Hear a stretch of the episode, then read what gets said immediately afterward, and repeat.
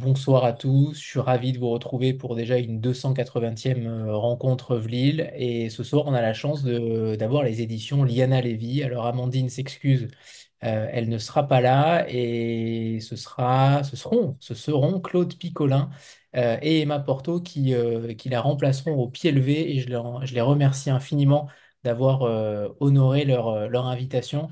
Alors Claude, euh, Claude est coordinatrice éditoriale déjà depuis quelques années. Elles vont euh, toutes les deux vous, euh, vous en parler. Emma Porto est commerciale à la diffusion librairie et salon en binôme, il me semble, avec Marie Moscoso. J'aimerais que vous nous parliez déjà de, vous, de votre parcours et de votre arrivée au sein du catalogue Liana Levy avant évidemment de s'attaquer au gros morceau qui est la maison d'édition Liana Levy. Bonjour à tout le monde. Euh, du coup, moi, c'est Emma. Euh, alors, moi, j'ai commencé euh, mes études dans le livre par un DUT métier du livre à Bordeaux. Et je suis un peu maniaque. hein. J'ai vraiment fait le même parcours pendant cinq ans. Et après, je suis arrivée à Paris en licence professionnelle édition et commerce du livre. Et donc là, j'ai fait un an d'alternance chez Liana Levy. Donc, c'est c'est comme ça que j'ai euh, connu l'équipe euh, de la maison d'édition. Et après, j'ai fait un master pendant deux ans en alternance aussi, euh, toujours dans le commerce du livre. Et, et j'étais en alternance dans une diffusion. Donc voilà. Et à la sortie de mes études, eh ben, j'ai été embauchée chez Liana Levy. Alors au début, j'étais assistante. Euh, je travaillais avec Elodie Pajot, qui était la responsable commerciale euh, pour ce que je fais aujourd'hui.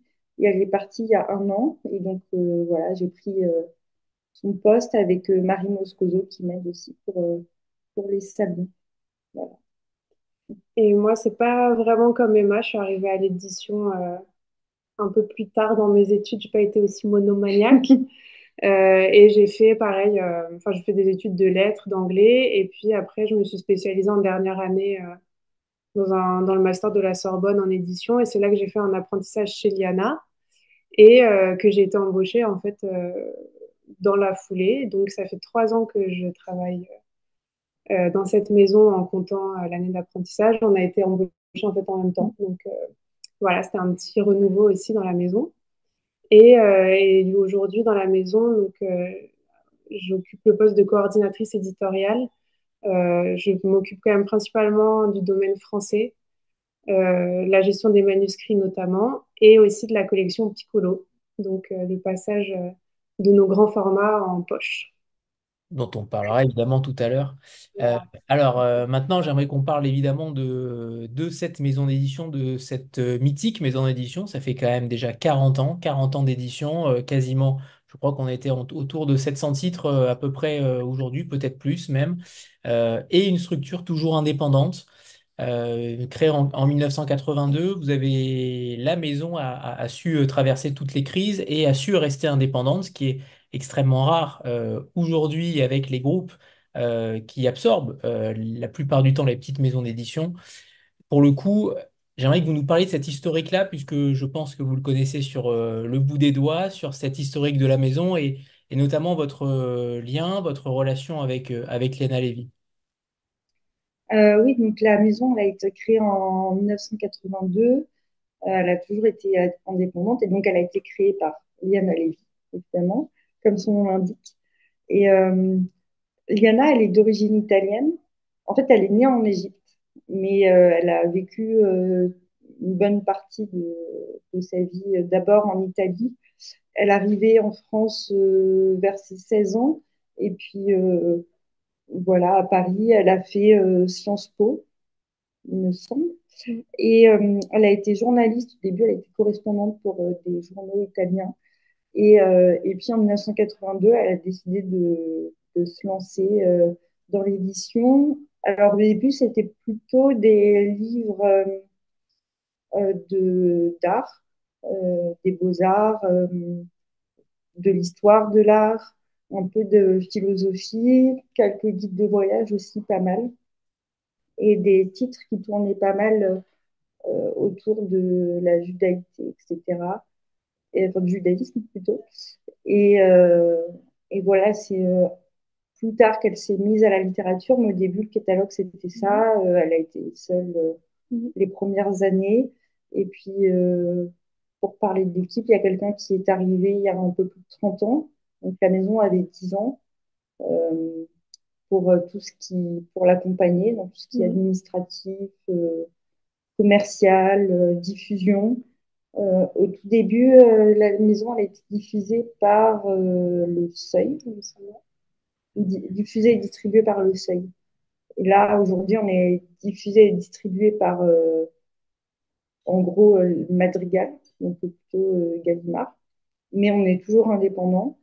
Et euh, Liana occupe une place assez importante au, syndicat national de l'édition. Elle, euh, elle représente en fait tous les éditeurs, euh, tous les petits éditeurs. Elle a cette place depuis assez longtemps et c'est une, figure historique aussi du SNE, ce qui lui prend pas mal de temps, mais pour elle, c'est essentiel. C'est aussi essentiel que de gérer sa maison d'édition. Oui, c'est vrai que euh, bah, on voit pour euh, avoir une telle longévité, c'est vrai qu'elle a, elle a un caractère bien à elle et que euh, ça se ressent toujours aujourd'hui. Quoi. Il y a des moments où on a envie de lui dire mais non, c'est pas possible, on peut pas faire ça. Et elle me dit toujours mais moi, si on m'avait dit, si j'avais toujours cru les gens qui m'ont dit que c'était impossible, est-ce que je serais encore là et tout? Je suis là, bon, ok, tout est possible alors. Donc, voilà. Donc voilà, et, euh, et, elle est toujours, euh, voilà, elle a gardé vraiment sa motivation des débuts. Et ce qui est intéressant, c'est que elle est arrivée dans le monde éditorial en n'y connaissant vraiment rien. Et elle a vraiment appris au fur et à mesure. Et, euh, et donc, elle a appris à faire aussi à sa manière. Quoi. Donc, c'est, c'est ça qui est assez fort aussi, je pense. Oui, c'est quelqu'un assez drôle. Oui, en tout cas, elle, elle nous fait bien rire mais elle a vraiment euh, sa ligne directrice et, euh, et c'est aussi pour ça que, que, voilà 40 ans après elle est elle est toujours là et toujours indépendante. Et euh, voilà c'est des quand ça lui tient à cœur des fois elle peut nous dire je sais que tu vas dire non mais on va le faire quand même. Donc c'est voilà. ce genre de personnage. Et du coup aujourd'hui on est une petite dizaine dans la maison. Mm. Entre, on a une partie de l'équipe qui est en interne et on a quelques euh, prestataires extérieurs. euh, pour le graphisme, bah, Marie Moscoso pour euh, le commercial. et on a commencé un peu à travailler avec des éditrices en freelance par-ci par-là. Après, on a aussi des lectrices en externe. Et, et, et, voilà, et c'est vrai qu'il y a un bon mélange maintenant dans la maison entre nos collègues qui sont arrivés il y a très longtemps, il y a une trentaine d'années, et puis euh, nous, euh, Emma, Amandine, moi, qui sommes euh, d'une autre génération et tout le, tout le monde apporte quelque chose. Quoi, donc c'est très intéressant. Et l'équipe est exclusivement féminine. Tout à fait, oui, exactement. On ne pense pas toujours à le dire, mais on n'est que des femmes. Sauf le graphiste. Voilà, on est un graphiste. Alors j'aimerais qu'on parle évidemment aussi, alors c'est parfois un gros mot, la ligne éditoriale, mais je trouve quand même que chez Liana Levy, il y en a une véritable, en tout cas quelque chose qui, euh, qui s'ouvre totalement, une littérature qui s'ouvre vers le monde, vers l'extérieur, peu importe euh, le pays. J'aimerais que vous nous parliez, parliez de cette ligne éditoriale ou en tout cas de cette intention derrière l'édition que vous prenez. Bah, c'est vrai que la, la première chose que qu'on dit de notre catalogue, c'est voilà, c'est comme vous disiez, c'est un catalogue ouvert sur le monde. Et en fait, je pense que ce que Liana aime vraiment dans le roman, c'est euh, quand euh, les petites histoires des gens rencontrent la grande histoire. Il y a vraiment un côté très euh, la relation entre l'individuel et le collectif. Et ça peut être aussi bien bah, la grande histoire. c'est vrai qu'on fait quand même relativement souvent des romans historiques qui se passent dans le passé, mais c'est aussi vrai pour des faits de société très actuels ou alors euh, des, des, histoires du passé qui en disent long aussi sur euh, notre société d'aujourd'hui.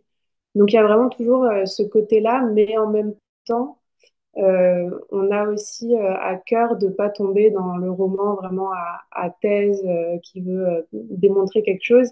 Et, ce qui est au cœur quand même de ce qu'on recherche en littérature, c'est la dimension romanesque. C'est vraiment l'histoire, c'est la, manière de raconter, de, faire vibrer le lecteur. Et c'est toujours très important pour nous qu'il y ait cette ligne-là, cette narration qui, qui nous emmène. Et puis, par ailleurs, bah, voilà, ce côté où il faut que ça dise aussi quand même quelque chose sur, sur le monde et sur l'histoire. Et après, pour la ligne éditoriale, c'est vrai qu'elle est assez, on la reconnaît assez bien. mais c'est enfin, il n'y a pas un texte qui est publié sans que Liana mm. euh, le lise et le mm. valide. Donc, ça doit aider beaucoup, mm. puisqu'en fait, euh, la décision euh, finale de publier et de valider, c'est Liana Lévy qui la prend. Donc, forcément, quand c'est qu'une personne, je pense que c'est plus facile de garder le, la ligne éditoriale de base. Après, évidemment, elle lit en français, en anglais, en italien. Et euh, après, on a aussi une éditrice qui lit en espagnol. Donc, euh, ça restreint un petit peu le champ euh, déjà pour ça facilite en tout cas le travail. Et j'ai lu sur votre site, alors on sent peut-être le caractère de Liana Lévy derrière, puisqu'elle dit, par rapport aux manuscrits notamment, puisqu'on parlera juste après des manuscrits, nous ne publions pas de science-fiction, ni de nouvelles, ni romans d'anticipation, ni dystopie revendiquée telle, pas de théâtre, pas de poésie, pas de littérature jeunesse non plus, et nous écartons en général les récits auto-fictionnels, les chroniques familiales et mémoires, ainsi que les projets très expérimentaux. Ça, pose le cadre. C'est un peu, voilà, c'est une, définition par la négative, on va dire. mais, euh, mais je vous rassure, ça ne nous empêche pas de recevoir dans les manuscrits plein de science-fiction, d'auto-fiction et, et tout ça. Mais, euh, mais oui, euh, c'est ça. Après, c'est vrai que c'est une ligne qui est très subjective, hein, de toute manière. C'est aussi un choix, euh, un choix euh, qui est très personnel, euh, que ce soit bah, par nous qui apportons les textes ou Liana qui prend la décision finale. Donc, c'est vrai que c'est pas toujours facile de définir exactement ce qu'on fait. C'est pour ça qu'il y a cette liste de ce qu'on ne fait pas. Mais, mais voilà, quoi. En tout cas, ce qui est au cœur, c'est vraiment le romanesque, le plaisir, plaisir de raconter des histoires et de les, et de les vivre travers les pages. Alors justement, ces manuscrits, de ce que j'ai cru comprendre, vous en recevez évidemment beaucoup, à peu près 2000 par an, de ce que j'ai cru lire. Euh, ça paraît démentiel, vous en publiez entre, euh, entre 20 et 30 grands formats, on va dire, et peut-être une dizaine, quinzaine de poches euh, de Piccolo. Ça fait peu d'élus, étant donné que certains auteurs sont déjà présents dans le catalogue, donc les nouveaux, les nouveaux auteurs sont évidemment encore moins présents dans le catalogue. Euh, par rapport à cette norme-là. Comment vous gérez tous ces manuscrits-là? Qu'est-ce qui, qu'est-ce qui agite euh, votre esprit, votre, euh, votre esprit littéraire à chacune? Est-ce que vous, vous passez les manuscrits à toutes? Est-ce que tout le monde passe par là pour aussi donner son avis? Est-ce que vous votez à main levée? Comment vous, comment vous jaugez cette, cette gestion des manuscrits? Alors, du coup, euh, pour les manuscrits, c'est vrai que euh, c'est toute une organisation parce qu'on en reçoit énormément pour une équipe euh, relativement réduite. Donc déjà, depuis quelques années, on a complètement arrêté de prendre des manuscrits par voie postale en papier, quoi. Donc on fait, on a juste une adresse mail qu'on utilise exclusivement pour ça, quoi. Et, et en fait, moi, je fais tout le tri initial, c'est-à-dire que je gère cette boîte-là et euh, je, trie les. Pour vous donner une idée, on reçoit entre 5 et 15 manuscrits par jour à peu près. Et donc, l'idée, c'est d'essayer de, garder le rythme, euh, de, regarder un peu chaque jour euh, ce qui arrive, de mettre de côté ce qui serait à lire, de mettre de côté ce qui serait pas à lire, de ce qui correspond pas du tout de prime abord.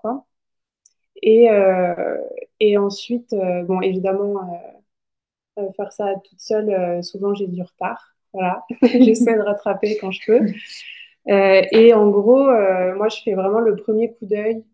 Euh, quand j'ai du temps, j'essaie de lire au maximum, mais sinon, je les confie en fait à. On a deux lectrices en externe en qui on a toute confiance. Et ça, c'est assez difficile aussi de trouver des gens qui connaissent vraiment bien le catalogue, qui comprennent ce qu'on cherche et ce que Liana pourrait aimer aussi. Et voilà, parce qu'il y a aussi ce truc où euh, il faut un peu se mettre dans la tête de, Liana euh, pour, euh, pour, voir, pour voir ce qui lui plairait, parce que, voilà, encore une fois, c'est elle qui est décisionnaire finale. Et donc parfois, quand je lui parle d'un texte et que ça la titille, elle va me demander tout de suite de l'imprimer, de le regarder le plus vite possible. et en général, elle se fait une opinion assez rapidement. Enfin, elle est assez tranchée, quoi. Donc ça, au moins, c'est pratique.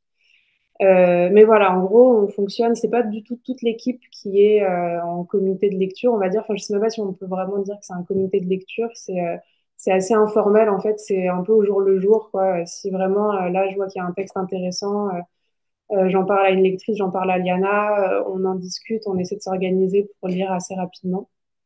Et voilà. Et donc là, mais c'est vrai qu'il y a très peu d'élus. C'est très sélectif. Euh, parfois, c'est frustrant parce qu'il manque pas grand-chose ou que, euh, ou que, euh, que moi, j'y crois un peu, Liana pas trop. Du coup, bon, bah, c'est, voilà, il y a des petites déceptions parfois. Mais quand tout s'aligne et que on trouve à la fois un texte qui est super et un auteur aussi avec qui ça colle bien, parce que c'est aussi, en vrai, ça rentre dans la décision le premier contact, euh, comment on se, comment on sent la relation, euh, c'est hyper important aussi, quoi. Parce que après, je sais que déjà, on va avoir le travail éditorial, et puis après, je sais que on va être amené à travailler avec ces auteurs. Enfin, on l'espère pendant des années. Euh, Emma va passer du temps avec eux en librairie, sur des salons. Donc, le but, c'est aussi de trouver des gens avec qui on s'entend bien. Quoi. Il y a un facteur humain qui n'est pas négligeable. Oui, je dirais que globalement, euh, là, on a quoi Deux, trois maximum euh, nouveaux, nouvelles auteurs français dans le catalogue par an. Là, on en a un en janvier, on en a eu un en août, mm. un en janvier dernier. Donc euh, voilà, c'est assez. Et ouais, mais c'est vrai qu'il y a eu. Là, il y a eu un moment où on a eu plus de, je sais pas, de chance, de de rencontres euh, fertiles. Mais euh, c'est vrai qu'il y a, enfin moi quand je suis arrivée, j'étais un peu désespérée. Je me disais mais euh, on a vraiment passé un an et demi quasiment sans rien, rien, rien trouver à chaque fois, ça marchait pas. Donc voilà, il faut être très patient. et, justement, par rapport à la relation avec l'auteur, ça c'est intéressant aussi. Est-ce que euh, lorsqu'un auteur, euh, par exemple, dès le début, en vous envoyant euh, son manuscrit, refuse, refuse et réfute toute correction ou en tout cas tout, tout ajout ou modification dans son texte. Est-ce que ça, ça joue aussi quand on est éditrice? Oui, complètement. Ouais, parce que parce que c'est vrai que souvent, bah, la plupart des auteurs avec qui nous on travaille sont justement à la recherche d'une relation pour passer encore une étape, on va dire, par rapport au travail qu'on peut faire euh, tout seul. Et c'est vrai que si on est face à quelqu'un qui a l'impression d'avoir déjà tout compris, tout réussi, euh, c'est quand même, enfin, c'est, je pense que c'est jamais arrivé hein, qu'on publie un manuscrit tel quel, euh, comme, comme il a été envoyé dans sa première version. Ce qui est plutôt rare aujourd'hui en 2023 dans l'édition française. Hein. Ah oui, je pense que. préciser. Et non, non, il y a vraiment c'est, on prend le temps qu'il faut, quoi. Hein, ça peut durer des mois euh, de, reprendre le manuscrit. Et voilà, après, on sent tout de suite comment sont les gens. Mais c'est clair que si quelqu'un arrive en disant qu'il n'y euh, a rien à faire, aucun travail, euh, c'est clairement pas, pas trop envisageable pour nous de, travailler comme ça. Oui, souvent, enfin, en tout cas pour les deux derniers auteurs qui sont arrivés au catalogue, Enfin, c'est une des premières choses euh, qu'ils disent en fait en rencontre en librairie, euh, c'est que euh, pour eux, être publié, c'est une consécration, mais c'est aussi de, hyper intéressant pour eux de transmettre un texte sur lequel ils ont travaillé pendant des mois et d'être corrigé par des professionnels et puis de pouvoir en discuter, d'ajuster des, des, choses dans l'histoire et que en fait c'était aussi une des meilleures parties parce qu'ils sont plus seuls face au texte et des fois ils disent au bout de un an où on travaille sur son texte euh, comme ça euh, sans relâche, euh, on voit plus vraiment ce qu'on pourrait améliorer ou mm. non. Et donc c'est pour ça aussi que, en tout cas c'est ce qu'il disait, que c'était aussi ça qui était intéressant. Alors, on ne l'a pas dit tout à l'heure, mais vous êtes aussi là pour la rentrée littéraire 2024. Euh, et on a fait le choix avec, euh, avec, euh, avec Claude et Emma de parsemer la rencontre des quatre romans qui vont, qui sont derrière moi, à droite, à gauche, de parsemer la rencontre de chacun d'eux pour éviter que vous soyez noyés sous les propositions et que vous ayez mal à la main à force d'écrire les futurs achats que vous allez faire. donc on va commencer par le premier. Alors vous choisissez Claude et Emma. Je pense que vous allez commencer peut-être par, par Pablo Meller, mais en tout cas les deux ouvrages de janvier. Euh, qui vont sortir euh, là dans quelques jours, hein, le 4 janvier pour les deux, euh, que ce soit l'ouvrage de Pablo Meller ou l'ouvrage d'Estelle Sarabul.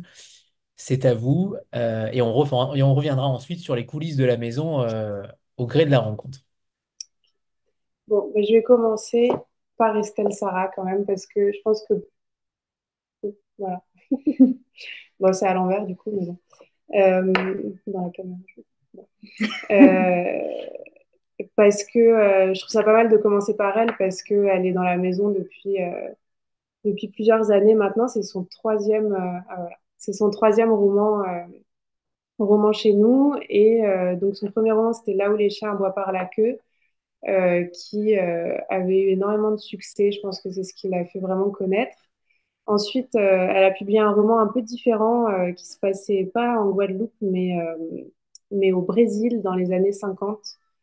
Et là, elle revient en Guadeloupe, donc euh, plus dans la veine de son premier roman. Euh, et ça se passe dans les années 70.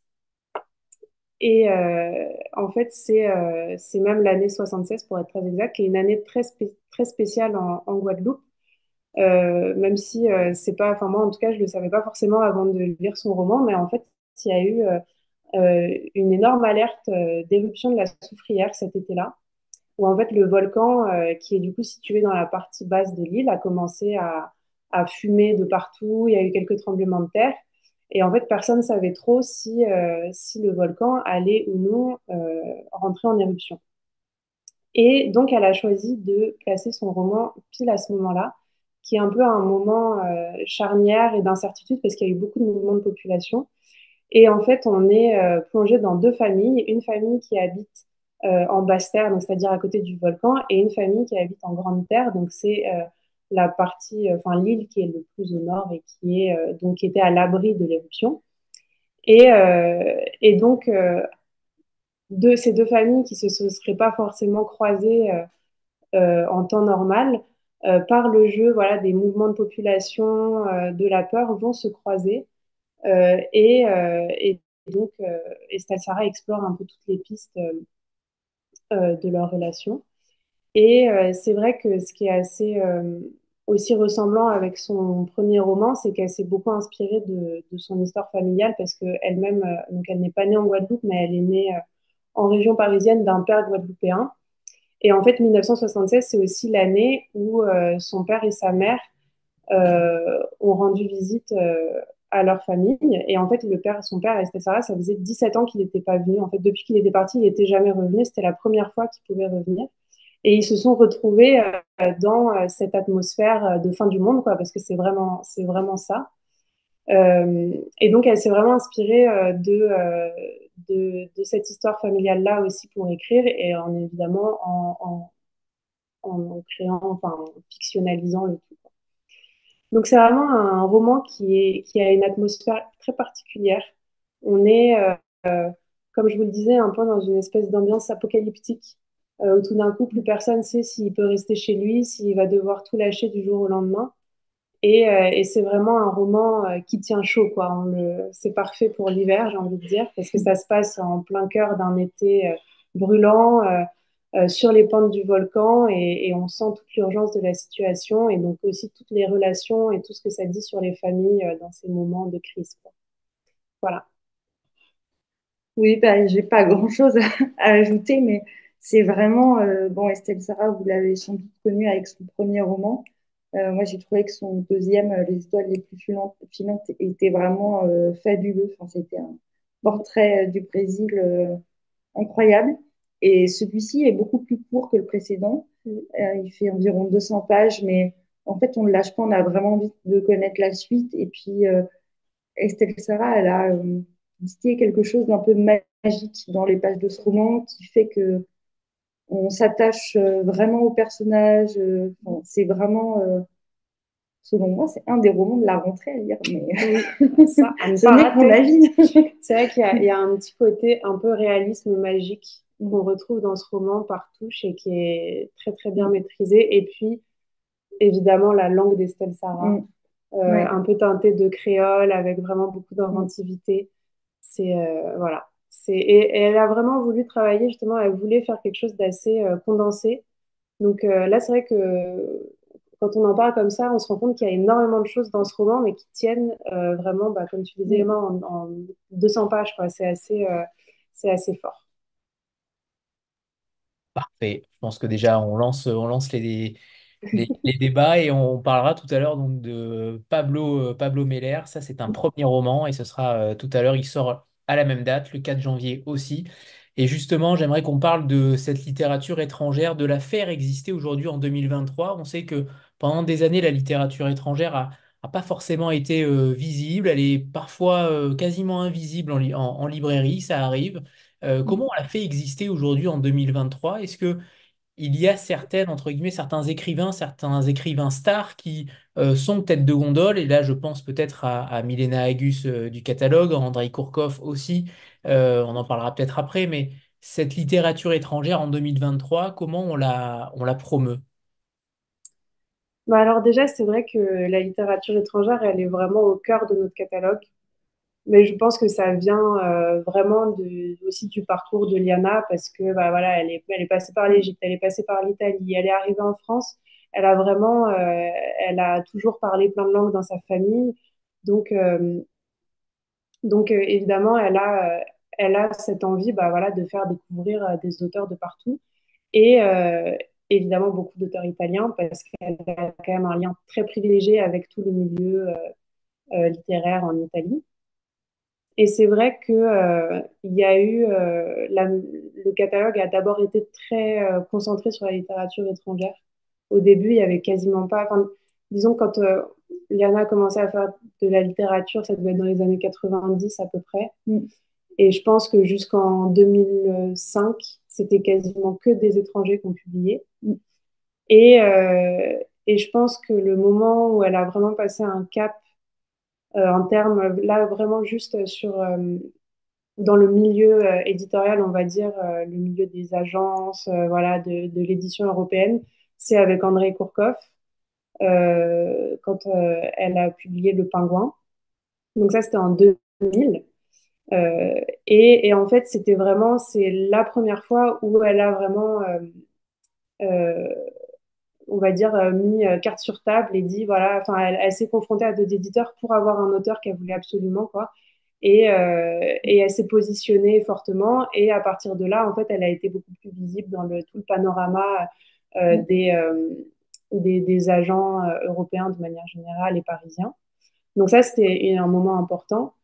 Et après, c'est vrai que le succès de Milena Agus, là, c'était encore quelque chose de différent parce que, en fait, elle a, Milena Agus, du coup, c'est l'autrice de Mal de pierre, qui est paru en 2007 en France et qui a été vraiment un énorme succès. Et, euh, et en fait, le livre n'avait pas du tout connu le même succès en Italie. Euh, il avait été vendu euh, nulle part ailleurs, dans aucun autre pays. Et en fait, ça a tellement bien marché en France que ça, ça a lancé un succès mondial, en fait. Et donc, à partir de là, c'est, je pense, une deuxième marche que mm. Yana a gravie avec Milena. Et, on peut noter le nombre d'exemplaires. Je crois qu'on est à 350 000 exemplaires. Et c'est vrai qu'en plus, euh, toute l'histoire avec Milena est très, très, très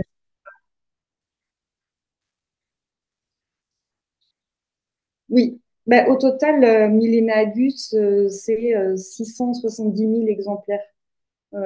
Andrei Kourkov, par exemple, pour le mm. pingouin, on est bientôt à 200 000 exemplaires. Donc, pour une petite maison comme euh, Liana Levy, mm. c'est vraiment énorme. C'est vraiment euh, les best-sellers de la maison. Et, euh, et oui. et c'est vrai que, en tout cas, ces deux auteurs un peu clés qui ont permis à la maison de s'imposer un peu dans le paysage et de devenir, enfin, de vraiment, oui, devenir un acteur un peu important à qui on propose des textes, en qui on a confiance pour porter des auteurs étrangers, parce que c'est vrai que c'est pas si facile euh, d'imposer des auteurs étrangers. Bah, on le voit, c'est même quand il y a un gros succès de prime abord, après, c'est tout un travail sur le long terme. Et c'est vrai que nous, c'est, en tout cas, c'est quelque chose qui nous tient à cœur dans la maison, en fait, de pas seulement miser sur un gros coup, mais de miser sur l'avenir. Et on le voit, bah, André est dans la maison depuis plus de 20 ans, Milena depuis une quinzaine d'années. Et il y a plein d'autres auteurs comme ça qu'on, publie. Oui, il y avait, on c'est vrai qu'on ne parle pas beaucoup de lui, mm. mais c'est un auteur qui est majeur, qui avait été euh, un peu euh, pressenti pour le prix Nobel de littérature. Mm. C'est euh, Ernest Gaines qui mm. publiait des livres. Nous, les premiers qu'on a publiés, c'était oui dans les années 90. Donc c'était vraiment le tout début de la maison. C'est un auteur qui a eu du succès, mais pas, on n'a pas vendu des centaines de milliers d'exemplaires mais c'est un auteur qui est assez reconnu et qui a vraiment lancé Liana euh, dans, le, dans le marché euh, de la littérature étrangère. Après, je pense que ce qui a pu aider aussi euh, à, à, se faire une place dans le marché, c'est peut-être aussi la, la, le travail de, la, de l'éditrice étrangère mm. qui porte nos romans français pour, auprès des agents et des éditeurs étrangers donc, on fait un peu euh, l'échange. On vend aussi nos textes français euh, à l'étranger et ça permet des contacts qui vont forcément dans les deux sens. Mais euh, on est plus, enfin, il y a des titres en français qui sont publiés ensuite en Finlande, en Russie, en Espagne, en Italie, en, un peu partout aux États-Unis. Donc, ça, ça fluidifie aussi les, les bah circuits. C'est vrai que c'est son engagement. Elle, bah, elle, elle fait partie, euh, donc c'est Sylvie Mouchès qui s'occupe des droits étrangers et de l'éditorial des textes étrangers aussi. Et elle, ça fait donc euh, voilà une trentaine d'années qu'elle est dans la maison et, et c'est aussi bah, son travail à elle de à chaque euh, foire de Francfort, à chaque foire de Londres, de créer son réseau. Et puis en effet, maintenant, une fois en fait qu'on commence à avoir quelques succès, on est un peu sur la carte, quoi. Mais c'est vrai que le marché étranger, c'est pas euh, est difficile, surtout pas évident. Ouais, ouais. c'est c'est pas le marché qui se porte le mieux, je pense. Mais c'est vrai que euh, parce que bah voilà, il y a un investissement de base qui est euh, euh assez important euh, sur les frais de traduction parce que voilà, le but c'est quand même de payer correctement les gens, sur les avaloirs à verser aux maisons d'édition étrangères et c'est pour ça que euh, nous, on demande, enfin, on travaille beaucoup avec des organismes de subvention, donc notamment le CNL qui vraiment aide beaucoup les éditeurs pour ça, euh, en fait, il, euh, enfin, il faut déposer des dossiers de candidature et tout ça, mais ils, ils, peuvent financer en partie la traduction. Et en fait, il y a plein, plein d'autres pays qui proposent ce genre de choses. Bah, euh, L'Autriche, typiquement, ils ont un super réseau de subventions. Même là, bah, pour l'Argentine voilà, donc ça, c'est vraiment des aides qui sont assez précieuses parce que ça permet de faire un peu moins peur, quoi,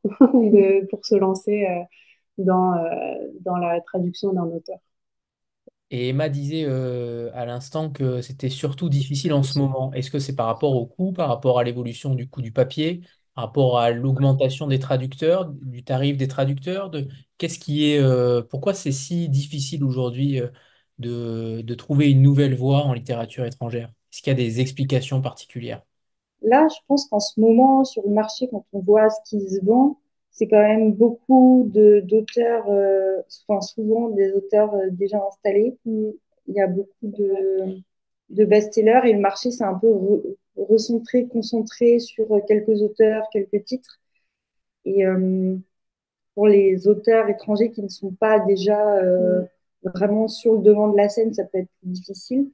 Après, ben, l'augmentation euh, de tous les coûts fait que ça peut être aussi plus difficile de faire venir un auteur de l'étranger. Mm. Nous, on a fait venir euh, notre auteur euh, de la rentrée qui s'appelle Seth Greenland des États-Unis grâce à des salons du livre aussi qui nous ont aidés à payer une partie du voyage. Mais c'est vrai que c'est ça coûte forcément plus cher en ce moment de les faire venir et c'est quand même euh, une aide assez précieuse d'avoir l'auteur sur place pour euh, faire des rencontres euh, en librairie, faire des rencontres en salon, etc.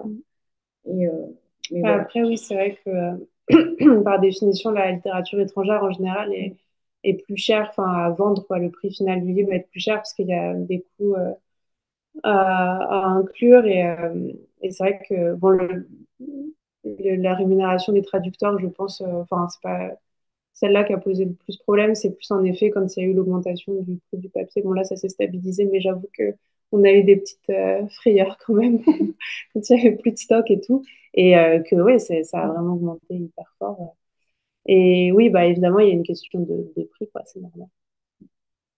Alors, on n'a pas parlé des différentes collections. Alors, il y en a certaines qui sont un petit peu en mise en sourdine, on va dire. Je pense notamment aux essais et, euh, aux livres illustrés qui, eux, euh, ne sont plus édités depuis longtemps. En tout cas, il n'y a plus de nouveautés déjà depuis, depuis très longtemps. Est-ce que c'est une volonté peut-être aussi de, euh, de créer quelque chose de nouveau? On sait que la BD et l'art graphique est de plus en plus présent euh, peut-être qu'il y a euh, quelque chose à, créer euh, aux éditions Léna Lévy, je ne sais pas. Et les essais notamment, vous avez publié notamment Pinard Selec il n'y a pas si longtemps que ça. Mais ce n'est pas forcément le cœur de cible, les essais.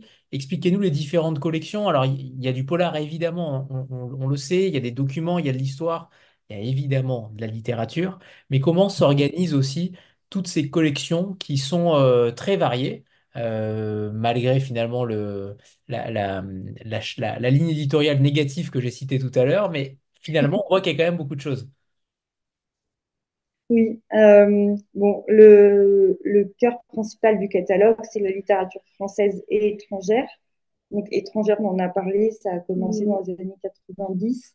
Euh, la littérature française, plutôt dans les années 2010, avant, on en faisait beaucoup moins. Euh, voire assez peu. Et ça a commencé en 2010, alors d'abord avec euh, Kim Thuy, qui est canadienne et qui avait eu le prix RTL Lire, il me semble, son roman Rue, qui, est en ce moment adapté au cinéma, mais que au Québec. Pour l'instant, on l'a pas en France. Mais ça, ça a été un premier vrai succès. Euh, c'est pareil, c'est 150 000 exemplaires euh, vendus au total, donc c'est euh, assez énorme. Et puis, quelques années après, il y a eu des auteurs comme Negar Javadi avec des orientales, Aline Kinner pour La nuit des Béguines, qui ont vraiment marqué un peu l'esprit des journalistes, des libraires, des bibliothécaires, des lecteurs, et qui ont fait que la maison s'est beaucoup plus fait connaître pour ses textes euh, français. Et puis après, ben, Estelle Sarabul en 2018. Euh, voilà, on a Pascal Dietrich aussi, mm. qui publie depuis quelques années. Donc, quelques auteurs comme ça qui, qui vraiment ont un peu marqué le catalogue et qui ont fait qu'on on, s'est fait connaître aussi pour la littérature française et donc on continue. Et puis, on a des romans policiers, on doit en mm. faire euh, trois par an à peu près en moyenne. En moyenne, en grand format, on, en fait combien? 15 Ouais, une quinzaine de grands formats par an et ouais. deux, trois polars en général. Policiers, oui. Alors, au début, on s'est fait connaître euh, pour les romans policiers avec euh, Q, Xiaolong, euh, qui est un auteur euh, d'origine chinoise, mais qui vit aux États-Unis depuis assez longtemps. Et, et puis là, plus récemment, avec Abir Mukherjee. Donc, on a quelques petites séries comme ça que mm. la maison suit on n'est pas reconnu pour nos textes polars. Mais d'ailleurs, c'est pas vraiment des thrillers en général. Enfin, c'est plutôt des textes. Euh, romans noirs. Romans noirs, romans policiers. et puis toujours avec un fond très. Bah, qui rejoint la ligne de base dont on parlait tout à l'heure, avec un fond très social, très historique qui parle. Voilà. Là, par exemple, la bière Mukherjee, c'est vraiment sur la colonisation anglaise en Inde. Euh, Qiu Xiaolong, il parle beaucoup des dérives euh, du gouvernement chinois, euh, bah, que ce soit, enfin, en fait, tout au long. Et là, c'est son dernier roman, c'est vrai qu'il a eu quelques petits problèmes avec des, petites, voilà, des petits démêlés. donc voilà, vraiment des romans policiers qui sont très axés sur, sur la, description de la société, qui parle de la société actuelle ou du passé, évidemment, comme une fois. Et puis, euh, bon, évidemment, on a notre collection Piccolo, mais je pense qu'on y reviendra un peu après. Donc, c'est notre collection de poches, on va dire semi-poches, qui a été créée en 2002. Donc, la maison avait 20 ans. Et euh, donc, nous, on republie nos auteurs euh, grand format en poche, sauf pour les romans policiers. Et on avait aussi une collection Alors, il y a deux collections. Une, un peu de documents histoire, où on fait des textes comme Fabrizio Gatti, qui, avec Bilal sur la route des clandestins, qui en fait est un texte de, de Fabrizio Gatti, qui est journaliste et qui a fait tout le trajet dans les conditions vraiment bah, comme un, un, migrant qui quitte son pays. Alors, c'était vers la Syrie, Syrie, je crois, et qui va jusqu'en Italie. Donc, c'est des documents euh, euh, comme ceci. Un peu de témoignage. Ouais, un peu de témoignage souvent. Et puis, on a la collection Opinion, euh, donc, qui est celle de Pinar Selek, parce qu'ils sont arméniens, où c'est des textes, alors, à la base, plutôt des textes sur l'histoire de l'art, plutôt mmh. sur des artistes, etc., donc qui, forcément, qui étaient plus au début de la maison. Et récemment, ça a été des textes un peu plus, euh, des essais un peu plus politiques. Mm. Euh, donc avec Pinar Selec, il y a eu euh, Martine Lombard. Martine Lombard. Qui parlait de la fin de vie quand il y avait toute la consultation l'année dernière. Et puis Hubert Védrine aussi, mm. Sauver l'Europe. Mm. Voilà, des textes assez politiques, mais c'est vraiment des projets on peut pas vraiment les quantifier en, se disant on en fait un par an. C'est un mm. peu selon euh, les textes qui se présentent, euh, les opportunités. Et puis, euh, oui, à chaque fois, c'est vraiment des textes qui, mm. tiennent à cœur à Yana et qui rentrent dans la ligne éditoriale et dans les valeurs mm. qu'elle défend. Donc, ils sont plus rares. Et puis parfois vous, avez déjà, parfois, vous avez déjà tout dans le catalogue. Je pense notamment à cet ouvrage qui sort en poche bientôt, euh, histoire euh, Israël-Palestine qui, euh, qui, est fortement d'actualité. Je crois être peut-être un des seuls à avoir l'exemplaire broché. J'avais acheté il y a très longtemps. Ça fait ah ouais, moins 20 ans qu'il était super. Et, je suis très heureux de le revoir sortir en piccolo. Je pense qu'il va, il va beaucoup plaire. il est magnifique et, il est très lourd de sens aussi. Donc, bah, c'est un texte que nous, on connaissait pas, en fait, parce qu'il a été publié bah, en, grand format euh, en 2002, 2002, 2002, je crois. Repris en piccolo en 2008. Et en fait, après, le tirage s'était épuisé, on l'avait pas réimprimé, donc là, il était épuisé. Et c'est vrai qu'on a commencé, euh, bah, avec tous les événements que vous connaissez, à recevoir euh, des petits mails à droite à gauche de lecteurs disant Mais il est où? C'est Histoire de l'autre, le titre. Euh, et en fait, moi, j'étais là, mais c'est pas possible, on va pas ressortir un livre euh, il y a 20 ans qui parle du conflit israélo-palestinien. Enfin, et en fait, si, quoi, il est toujours d'actualité parce que c'est vraiment un texte. en fait, c'est un ouvrage collectif où c'est des un groupe de professeurs de lycée israélien et un groupe de professeurs de lycée palestinien qui ont décidé en fait d'écrire comme un livre parallèles où ils reviennent sur euh, plusieurs dates clés de la relation mm. entre Israël et Palestine, euh, en confrontant à chaque fois leur lecture euh, de des événements, leur manière de voir, comment les choses sont ressenties. Et en fait, les deux textes sont vraiment littéralement face à face quoi, dans le livre.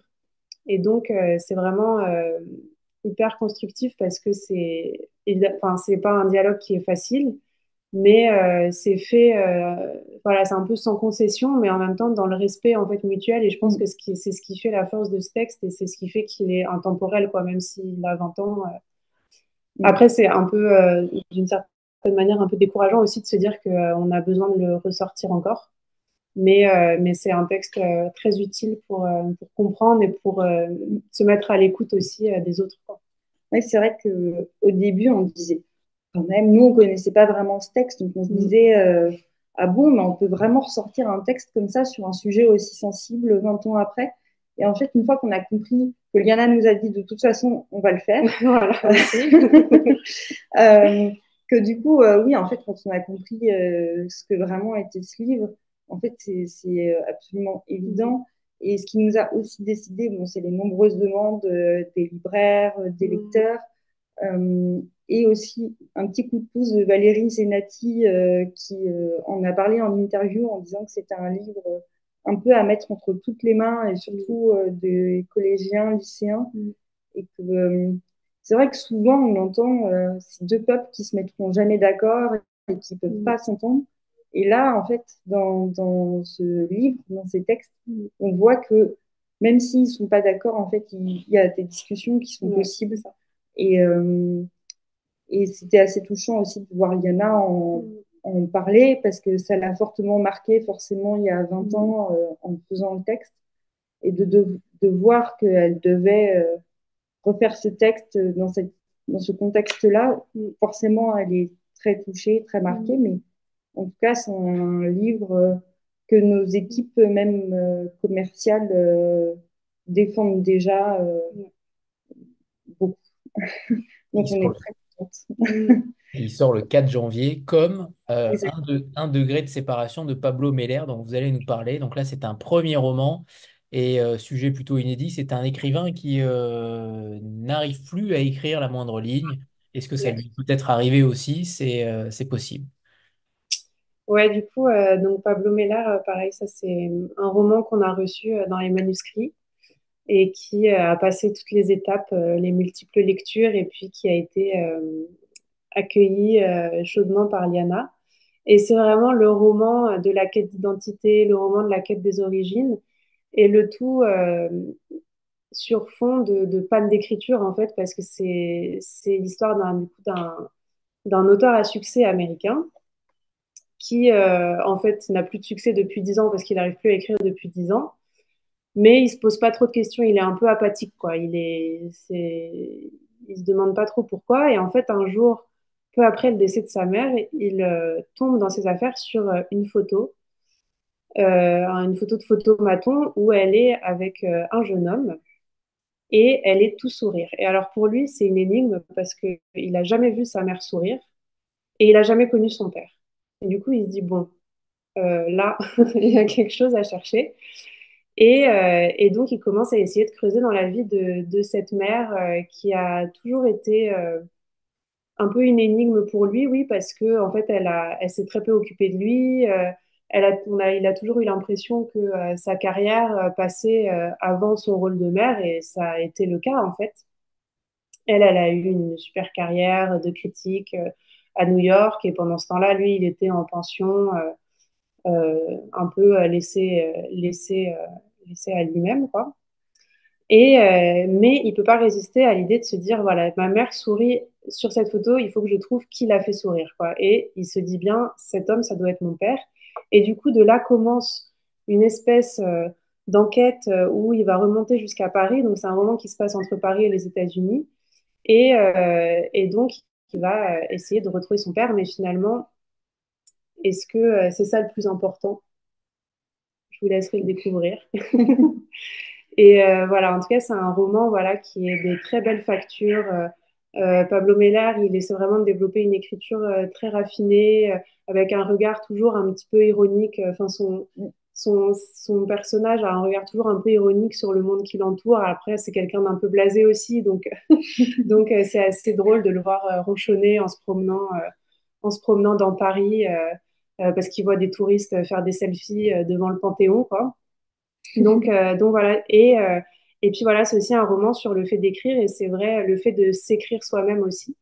Donc, euh, même si, alors là, pour le coup, c'est pas du tout. Euh, on pourrait avoir l'impression, d'autant que c'est écrit à la première personne, que c'est euh, très autofictionnel. Alors, pas du tout. Moi-même, j'étais étonnée quand Pablo Meller m'a dit alors non. voilà. C'est bien mon premier roman. c'est bien mon premier roman, c'est pas, pas ma biographie, c'est enfin mon autobiographie ou quoi. Donc, donc voilà, je pense qu'il voilà, il s'est quand même créé une espèce de double, mais, mais avec une certaine distance. Donc euh, voilà, on est sur euh, la quête des origines euh, et c'est très très subtil et, émouvant. C'est vrai que Claude disait que c'est un personnage assez apathique et c'est vrai au début on se dit tiens c'est curieux ce personnage et en fait quand on quand on remonte un peu dans son passé, dans son enfance, de cette relation avec cette mère qui est vraiment spéciale où il se retrouve vraiment un peu livré à lui-même en fait, on, comprend mieux ce personnage et on s'intrigue beaucoup euh, mm. du coup sur cette mère qui laisse son mm. enfant euh, aussi seul, qui parfois le fait venir en week-end mm. alors que finalement elle ne s'occupe pas de lui. Donc c'est un peu aussi le récit de, de rêve qui mm. est un peu oublié, quoi, mm. parce que... c'est vrai que le personnage de la mère est, assez, euh, mm. assez intéressant aussi, parce que c'est un, un, personnage euh, très froid, euh, mais, et qu'on voit évidemment que à travers le regard de son fils, que ce soit enfant ou, ou, adulte. Et, mais c'est voilà, aussi bah, toute une réflexion sur ce que c'est bah, d'être mère et quand on l'a pas forcément, enfin, quand on l'a voulu, mais pas que c'est pas arrivé comme on le pensait. Voilà, c'est euh, aussi euh, très intéressant de ce point de vue-là. Et, et, on sent que sa plume est aussi imprégnée de sa casquette de producteur de film. Il l'a été pendant longtemps. Il écrit un long métrage euh, également. Et il a écrit des nouvelles aussi. Donc ça, il a ce côté aussi extrêmement succinct qui permet d'aller extrêmement vite aussi dans l'intrigue. Je pense que ces différentes casquettes euh, en font un, futur grand auteur aussi. Oui, c'est vrai que pour 2024, notre rentrée, euh, on a des livres euh, assez courts. Donc, Oui, c'est vrai qu'on a, fait, on a fait très court, parce que là, oui, l'appareil, c'est à peu près comme celui d'Estelle Sarah, 200 pages, je crois. Et, et, en 200 pages, on a beaucoup de, de secrets comme ça, vous pourrez, comme ça, vous pourrez lire plus de livres, voilà, puisqu'ils sont plus courts. Alors, on n'a pas encore parlé des traducteurs. Euh, ils sont si importants dans le catalogue euh, Liana Levy. Comment vous travaillez avec eux? Est-ce qu'il y en a qui sont euh, attitrés, attitrés aux auteurs, attitrés aux maisons? Comment vous travaillez vis-à-vis de ces textes étrangers? Certains peut-être transitent par les traducteurs et, sont amenés par les traducteurs. Ça peut, j'imagine, arriver. On constate dans d'autres maisons aussi. Et comment vous faites pour dénicher aussi des talents de traduction? Parce qu'on sait que la traduction évolue. Euh, beaucoup de traductions sont euh, refaites et, mises à, neuf euh, depuis des années. Est-ce que d'ailleurs ça a été le cas pour Histoire de l'autre? Je ne sais pas.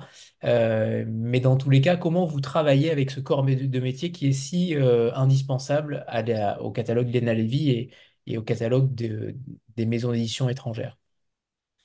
Bah, alors là, du coup, on va parler au nom de Sylvie, qui euh, est vraiment celle qui gère toute cette partie-là. Donc, je parle sous son contrôle parce qu'on a, m'a bien réexpliqué euh, tout. voilà. Alors, sur euh, les traducteurs, oui, c'est assez, c'est quasiment toujours des traducteurs qui suivent les auteurs de livre en livre c'est c'est des relations qui deviennent, qui peuvent devenir très fortes. Euh, parfois, euh, il faut un peu de temps pour trouver le ou la, euh, le traducteur ou la traductrice qui, qui colle parfaitement. Par exemple, Andrei Kourkov, il a mm. été traduit par, je pense, trois traductrices différentes. Avant vraiment d'avoir de, d'avoir un coup de foudre pour, pour Paul Lequen, qui est son traducteur actuel depuis, bah, je sais pas, 15 ans, je pense. 15 Non, moins. 10 ans, je dirais. 10 ans à peu près. et, euh, et, en fait, maintenant, bah, dès que André vient en France, euh, s'il peut passer par, euh, par Arles ou à Bitpol, il le fait. Enfin, ils ont vraiment. Il y a... C'est important pour nous que les traducteurs suivent leurs auteurs. Surtout qu'en fait, ils ont des relations, parce que c'est vrai qu'on disait les, les, éditeurs. Enfin, forcément, les éditeurs, c'est plus facile quand ils s'entendent bien avec les auteurs, mais en fait, c'est un peu pareil pour les traducteurs parce que ils se questionnent pas mal, euh, les traducteurs, l'auteur, pendant la relecture, pendant la traduction. Mm. Et donc, c'est des échanges qui, forcément, euh, créent un lien entre eux. Et euh, Alors après, c'est vrai qu'on n'a pas... En fait, je pense que c'est jamais vraiment arrivé qu'on publie un projet qui avait été amené par un traducteur.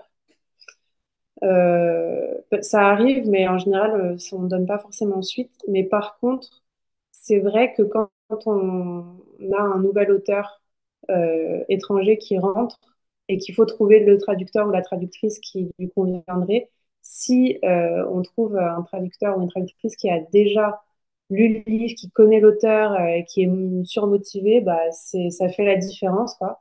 Et ça a été le cas notamment, c'était assez fou, euh, pour un livre qu'on a publié dans cette année, en printemps, qui s'appelle Tout faux de Veronica Raimo, qui est un livre italien. C'est une autrice romaine, voilà, qui publie son premier roman.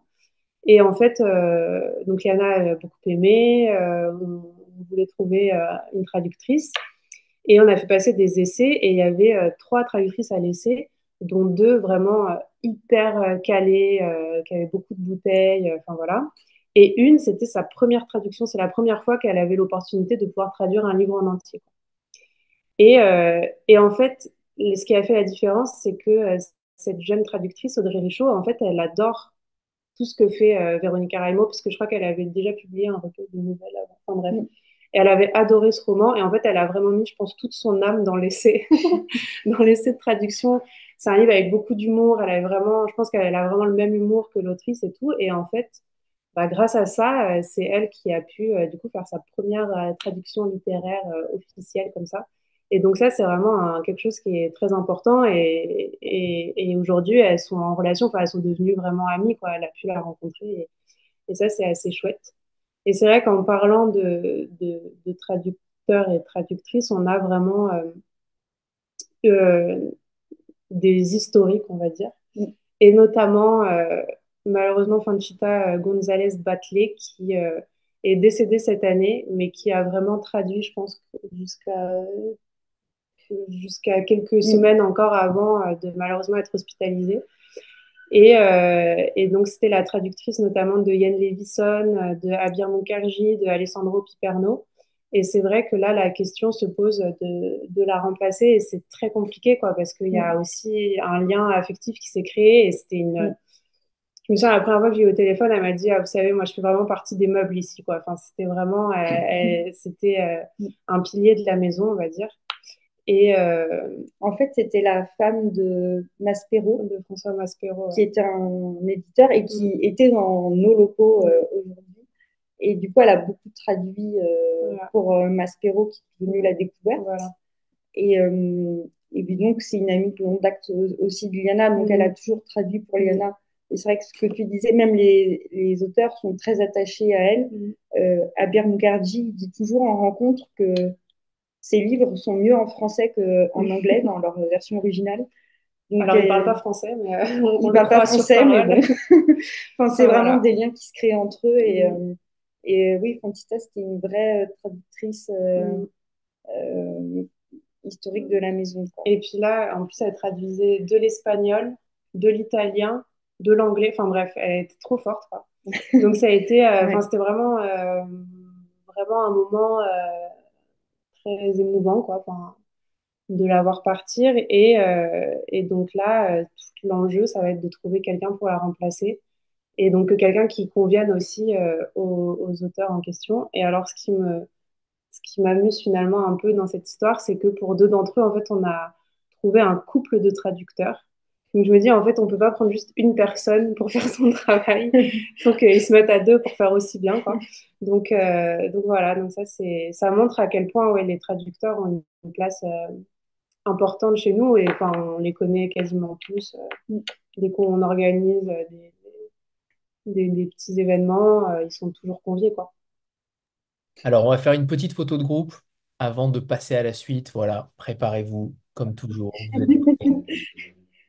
3, 2, 1. C'est bon, parfait. Alors, j'aimerais qu'on parle de la collection Piccolo, justement, puisqu'on a parlé d'Histoire de l'autre, mais je ne pouvais pas m'empêcher d'en parler tout à l'heure, mais euh, j'ai empiété sur, euh, sur le sujet. Mais euh, cette collection-là, elle est, elle est splendide, c'est évident. Ce sont des semi-poches, en effet, et je suis persuadé que tout le monde ici a déjà eu un Piccolo dans les mains. Ça paraît tellement évident. Euh, alors j'aimerais que vous nous parliez peut-être de ceux qui vont sortir. Il y en a trois qui vont sortir. Euh, il y a Histoire des Maranes de, Cécile Roth, que je ne connaissais pas du tout. Euh, L'oreille de Kiev d'Andrei Kourkov, ça par contre on connaît, il sortira en février. Et Ada et Grave de Dany Héricourt. Et donc Histoire de l'autre pour le quatrième. Peut-être nous rappeler aussi l'histoire de cette collection et, peut-être comment s'effectuent ces choix-là, puisque vous en publiez peu par an. Et donc les choix sont euh, drastiques, j'imagine. Le catalogue est immense, on l'a dit tout à l'heure, il y a à peu près 700 euh, titres. Comment on ressort un, ouvrage euh, du catalogue, du fond?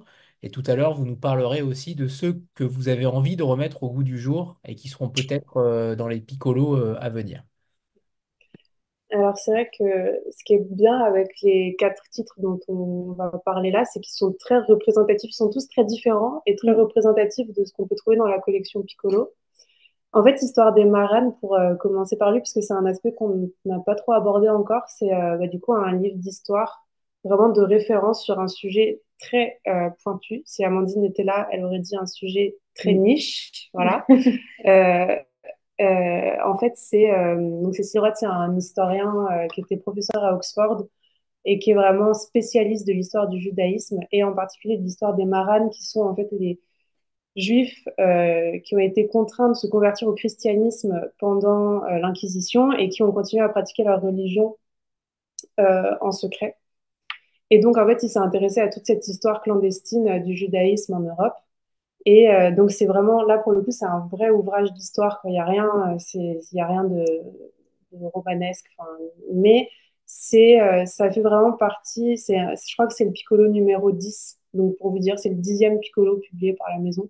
Donc, il est, c'est vraiment un ouvrage de référence et c'est des titres euh, qu'on aime bien.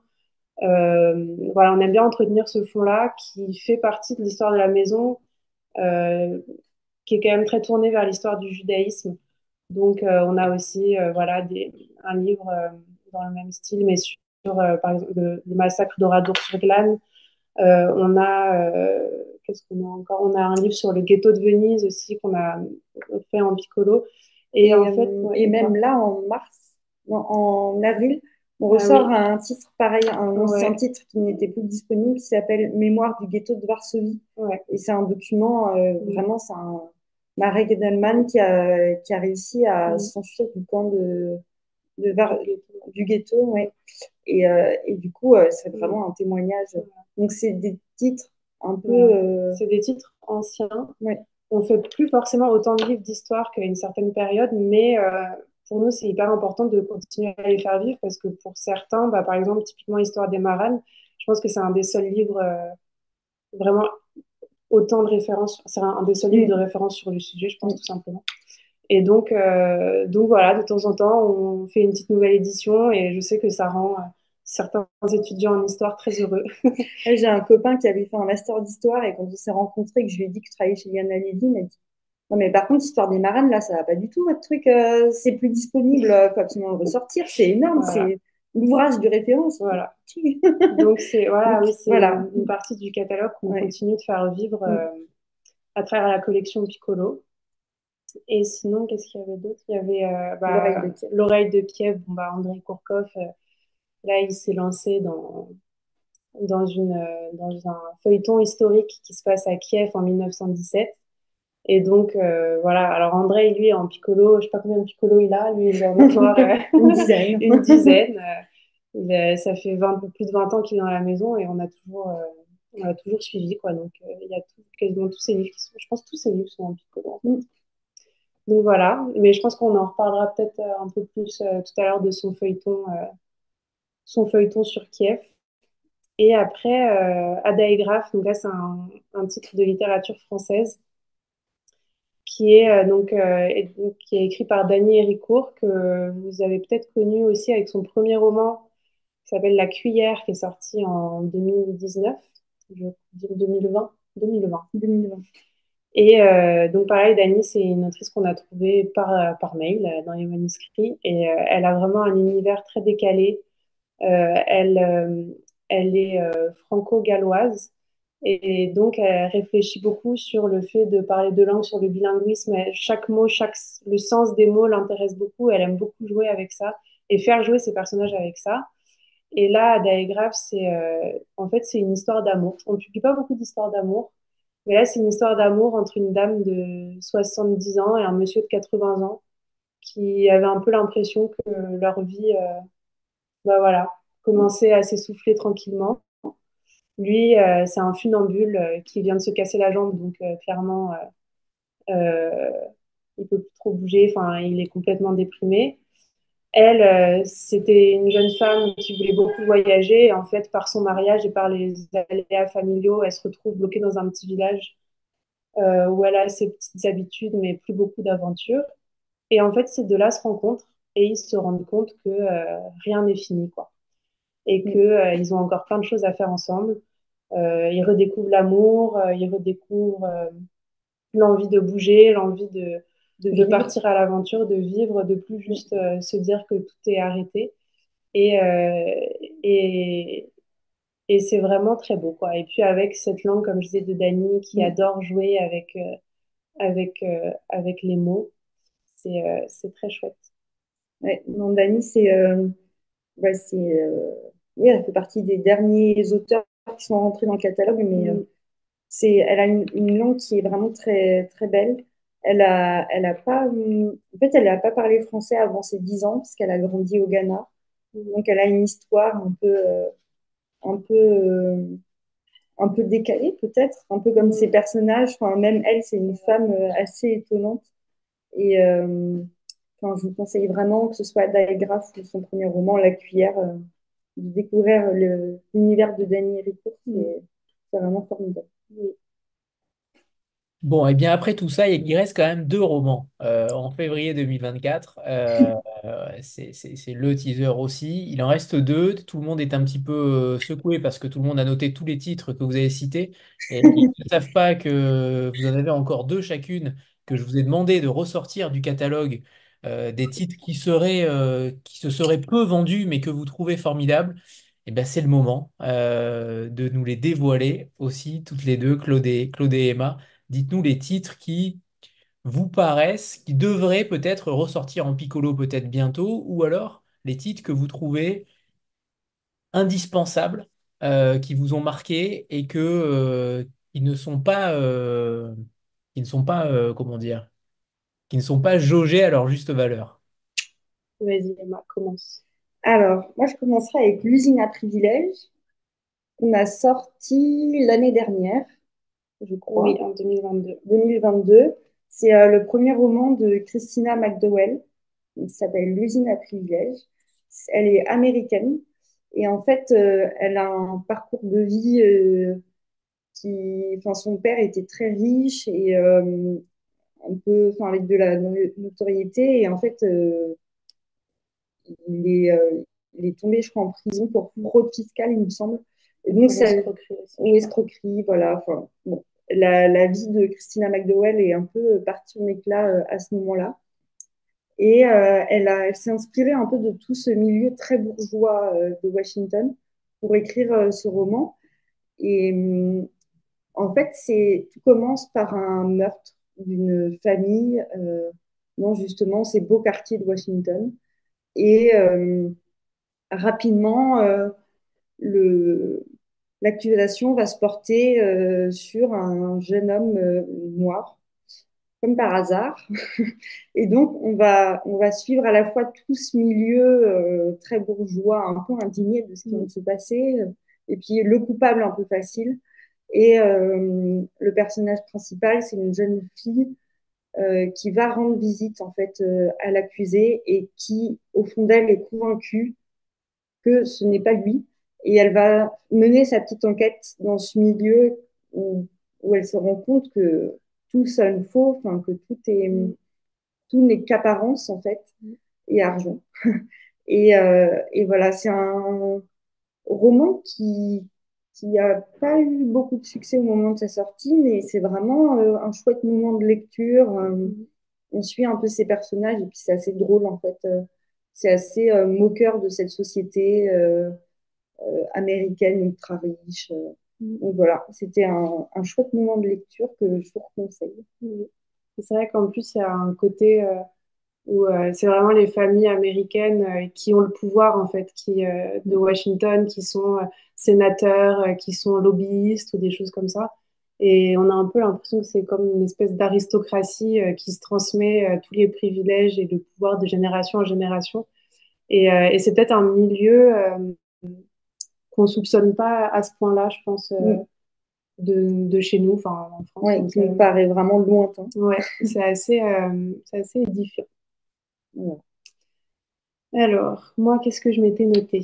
Moi, je me suis noté un livre qui est sorti malheureusement à l'automne 2020, donc euh, qui n'a pas eu, je, pense, euh, tout le, succès qu'il aurait dû avoir. Et alors là, c'est un livre d'histoire, mais euh, qui se lit pour le coup comme un roman. Et c'est une histoire assez incroyable. Donc, ça s'appelle Le fauteuil de l'officier SS. Et c'est de Daniel Lee, qui est un universitaire anglais, historien, spécialiste de l'histoire du judaïsme. Et, euh, et pour le coup, celui-là, il vient de sortir en piccolo. On a décidé de lui donner sa chance en piccolo, donc euh, c'est l'occasion.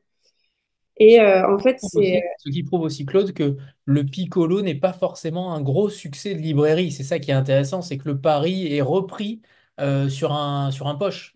C'est quand même. Ouais. en fait, c'est, y a, y a, on peut avoir il y, a, bon, y a des livres parfois, bon, ça marche pas, on va pas faire le pari, mais quand on se dit vraiment celui-là, il faut lui redonner sa chance, bah voilà, on tente l'aventure Piccolo.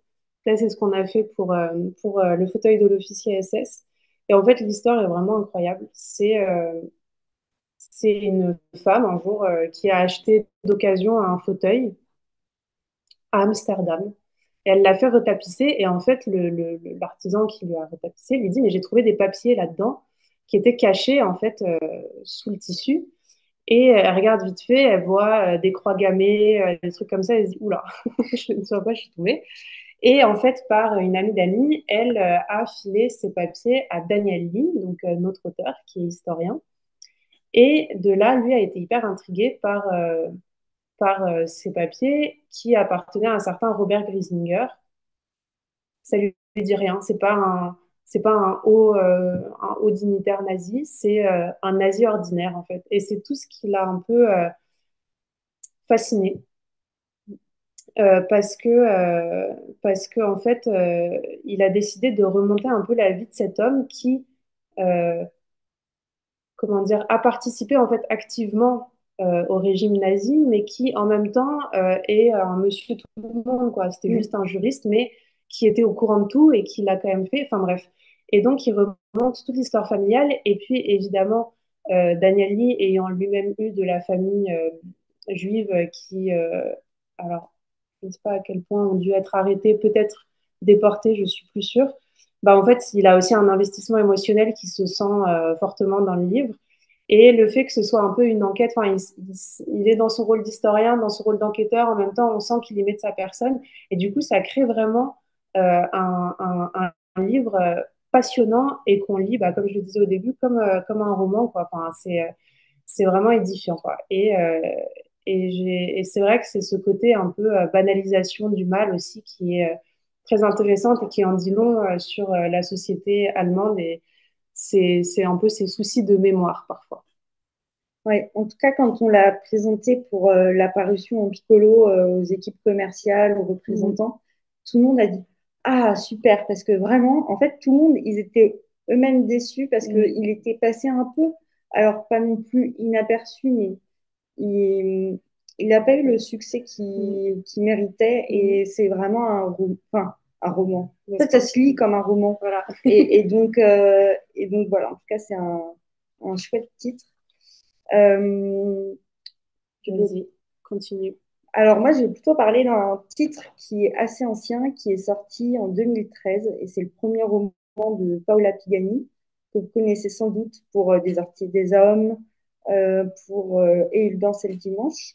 On sort son cinquième roman en mars et on a très hâte.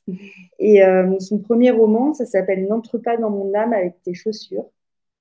C'est un très beau titre.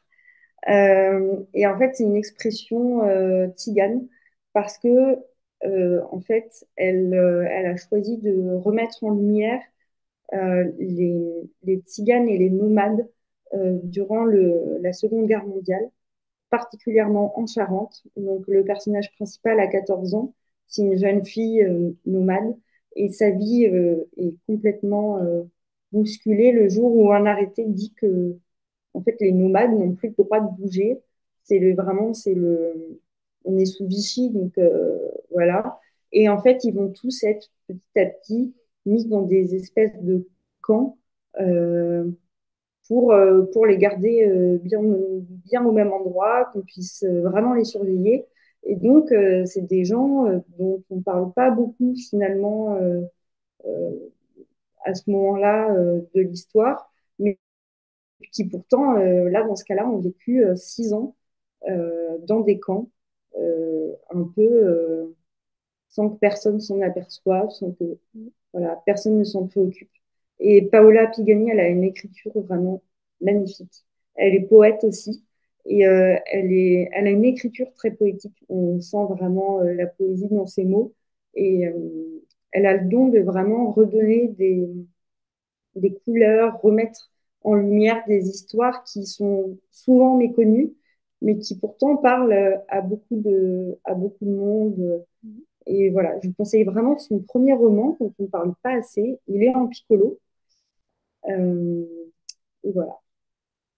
Et après, pour finir, c'est un titre euh, qui n'est pas très ancien, qui est paru euh, cette année, mais que, qui n'a pas eu autant de succès que vraiment l'imaginer. Et c'est le titre dont je vous parlais tout à l'heure, Tout faux, qui a du coup été traduit par une jeune traductrice qui s'entend très bien avec l'autrice Véronique Araimo.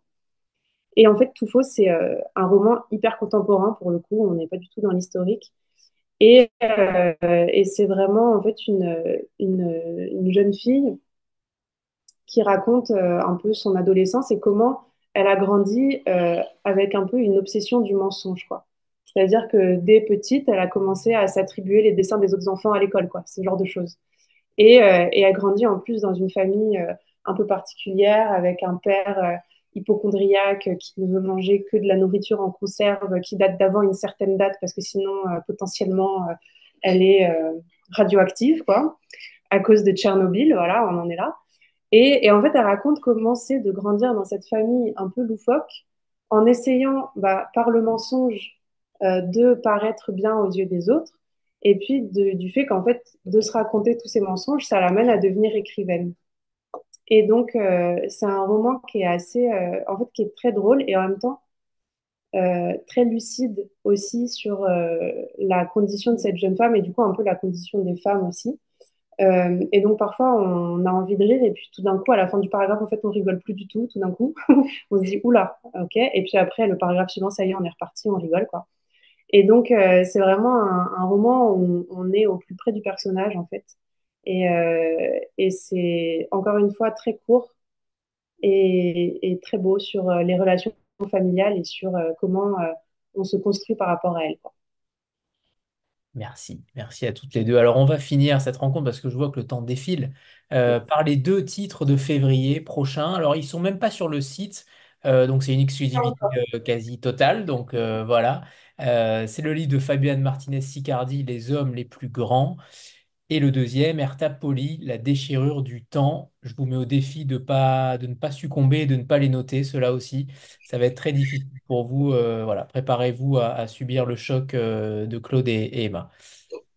Bon, je vais essayer de ne pas vous assommer parce qu'on vous a parlé de tellement de livres que je ne sais pas comment vous faites. Euh, je vais commencer avec Les hommes les plus grands qui sortira début février de Fabienne Martinez-Sicardi. C'est un romancier argentin c'est pas son premier roman, mais c'est la première fois qu'il est publié en France. Et c'est un, le début de l'histoire est assez simple pour une histoire qui finalement est assez complexe. C'est la grande histoire. Euh, en fait, on va suivre le personnage de Manuel Palacios, euh, qui est métis. Et euh, il se sent, enfin, il, appartient au final à, la fois au peuple autochtone de Patagonie, mais à la fois à celui des hum, colonisateurs qu'on appelle les euh, ça. Pardon, les colonisateurs, pardon. C'est pardon. C'est euh, les autochtones de Patagonie qui s'appellent les Tehuelches et euh, les colonisateurs. Donc en fait, il est métis et en fait, dans toute sa vie sociale, euh, assez rapidement, il se rend compte qu'il est assez rejeté parce qu'il n'appartient ni à un peuple ni à l'autre et donc, il est toujours finalement un peu en décalé avec, euh, avec les gens de, son âge, avec son entourage.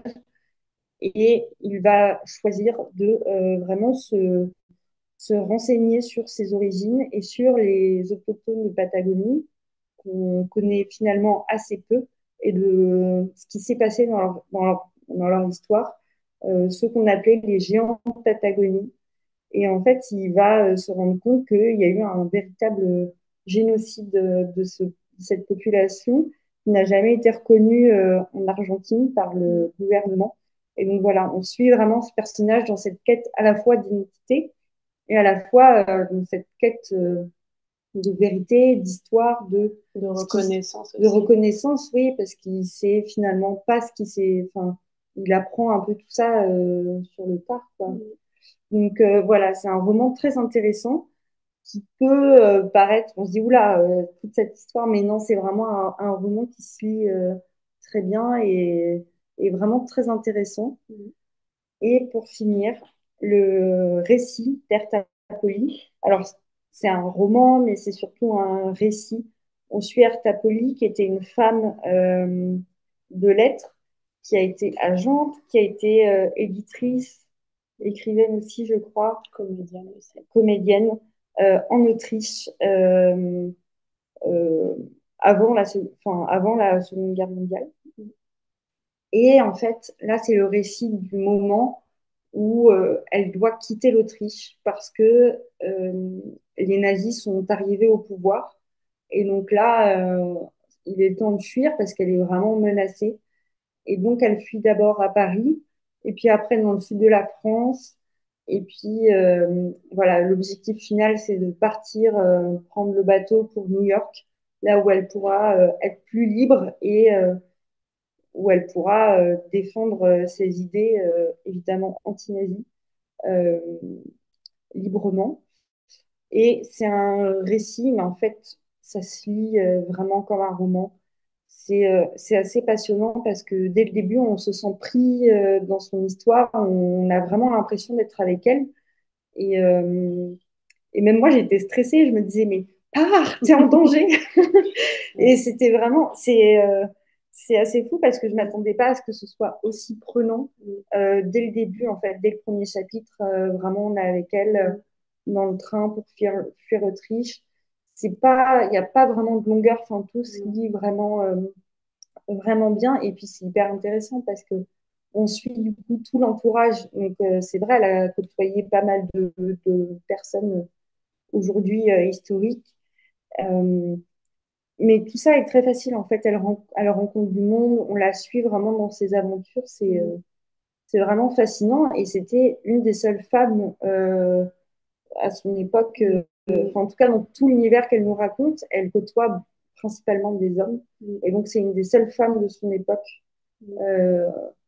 vraiment une figure de la vie culturelle viennoise, quoi. Et c'est vrai que ça, c'est, enfin, comme disait moi, c'est quelque chose qui m'a vraiment plu dans ce livre, c'est qu'on est, il y a une forme d'immédiateté.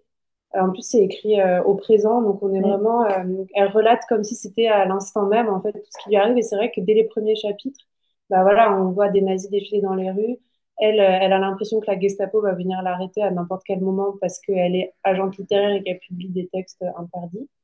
Et en fait, voilà, on est vraiment avec elle. Et ce que j'ai aimé aussi, c'est on est avec elle aussi dans ses, dans ses sentiments et, euh, et tous les gens qu'elle côtoie, évidemment, bah, maintenant, c'est des grands noms. Je sais pas, Joseph Roth, euh, c'est des poètes, des historiens euh, autrichiens ou européens qui sont très connus maintenant. Mais en fait, quand on lit ces pages, pour elle, c'est juste bah, une bande de copains, quoi. Une bande de copains qui se retrouvent complètement explosés à cause de la Seconde Guerre mondiale et ils se retrouvent tous à fuir. Et il y a vraiment un, un côté, on peut beaucoup s'identifier, je trouve, à, à ça. Et c'est pour ça aussi que c'est assez glaçant, quoi. Et en même temps, euh, en fait, c'est assez, moderne dans la manière de le raconter. C'est ça, il y a ça a été écrit dans les années 70. Elle l'a écrit dans les années 70 pour raconter ce qu'elle avait vécu dans les années 40, quoi. Mais, Même 30, euh, ouais. 30 et 40. Ouais. Et en fait, euh, ouais, c'est vraiment. c'est assez, c'est assez étonnant de modernité, ouais. Et du coup, c'est chouette de pouvoir le, le ressortir dans une nouvelle traduction. Merci, merci. Alors, je ne sais pas si quelqu'un a une question ou une interrogation, ou si vous voulez rajouter quelque chose, Claude et Emma. Mais dans tous les cas, on vous souhaite vraiment le meilleur départ pour cette rentrée littéraire 2024 qui approche déjà euh, à grands pas, alors qu'on était à peine dans celle de 2023. Mais voilà, tout s'enchaîne très vite. On vous souhaite vraiment de très beaux succès parce que c'est quatre textes, et, et notamment quatre textes plus les piccolos, donc ça fait beaucoup au final. Euh, mais vous ne sortez que deux livres par mois, mine de rien, et vous les défendez euh, corps et âme. Et, on vous remercie pour euh, l'amour que vous faites au livre, à l'édition et, au texte, à l'amour du texte. Merci infiniment à toutes les deux d'avoir remplacé Amandine, qu'on embrasse aussi fortement. et, qui nous a manqué aussi ce soir, mais, j'espère qu'elle reviendra très vite. Et hum, on vous souhaite vraiment la plus belle des réussites à toutes les deux pour, pour les éditions Liana Lévy. Merci. Ouais, merci Et beaucoup. merci à vous de nous avoir écoutés et d'avoir organisé, euh, à toi d'avoir organisé euh, cette super euh, soirée. Ouais, on Donc, espère que vous n'avez pas trop la tête. euh. On a beaucoup parlé. C'était parfait. Vous vous en êtes très bien sortis. Bravo. Merci à toutes Merci. les deux et au revoir tout le monde. Et on se retrouve dimanche pour la dernière rencontre de l'année parce que je suis fatigué. Merci beaucoup. Merci, bonne soirée. Au revoir tout le monde. Bonne soirée. Au revoir. Au revoir.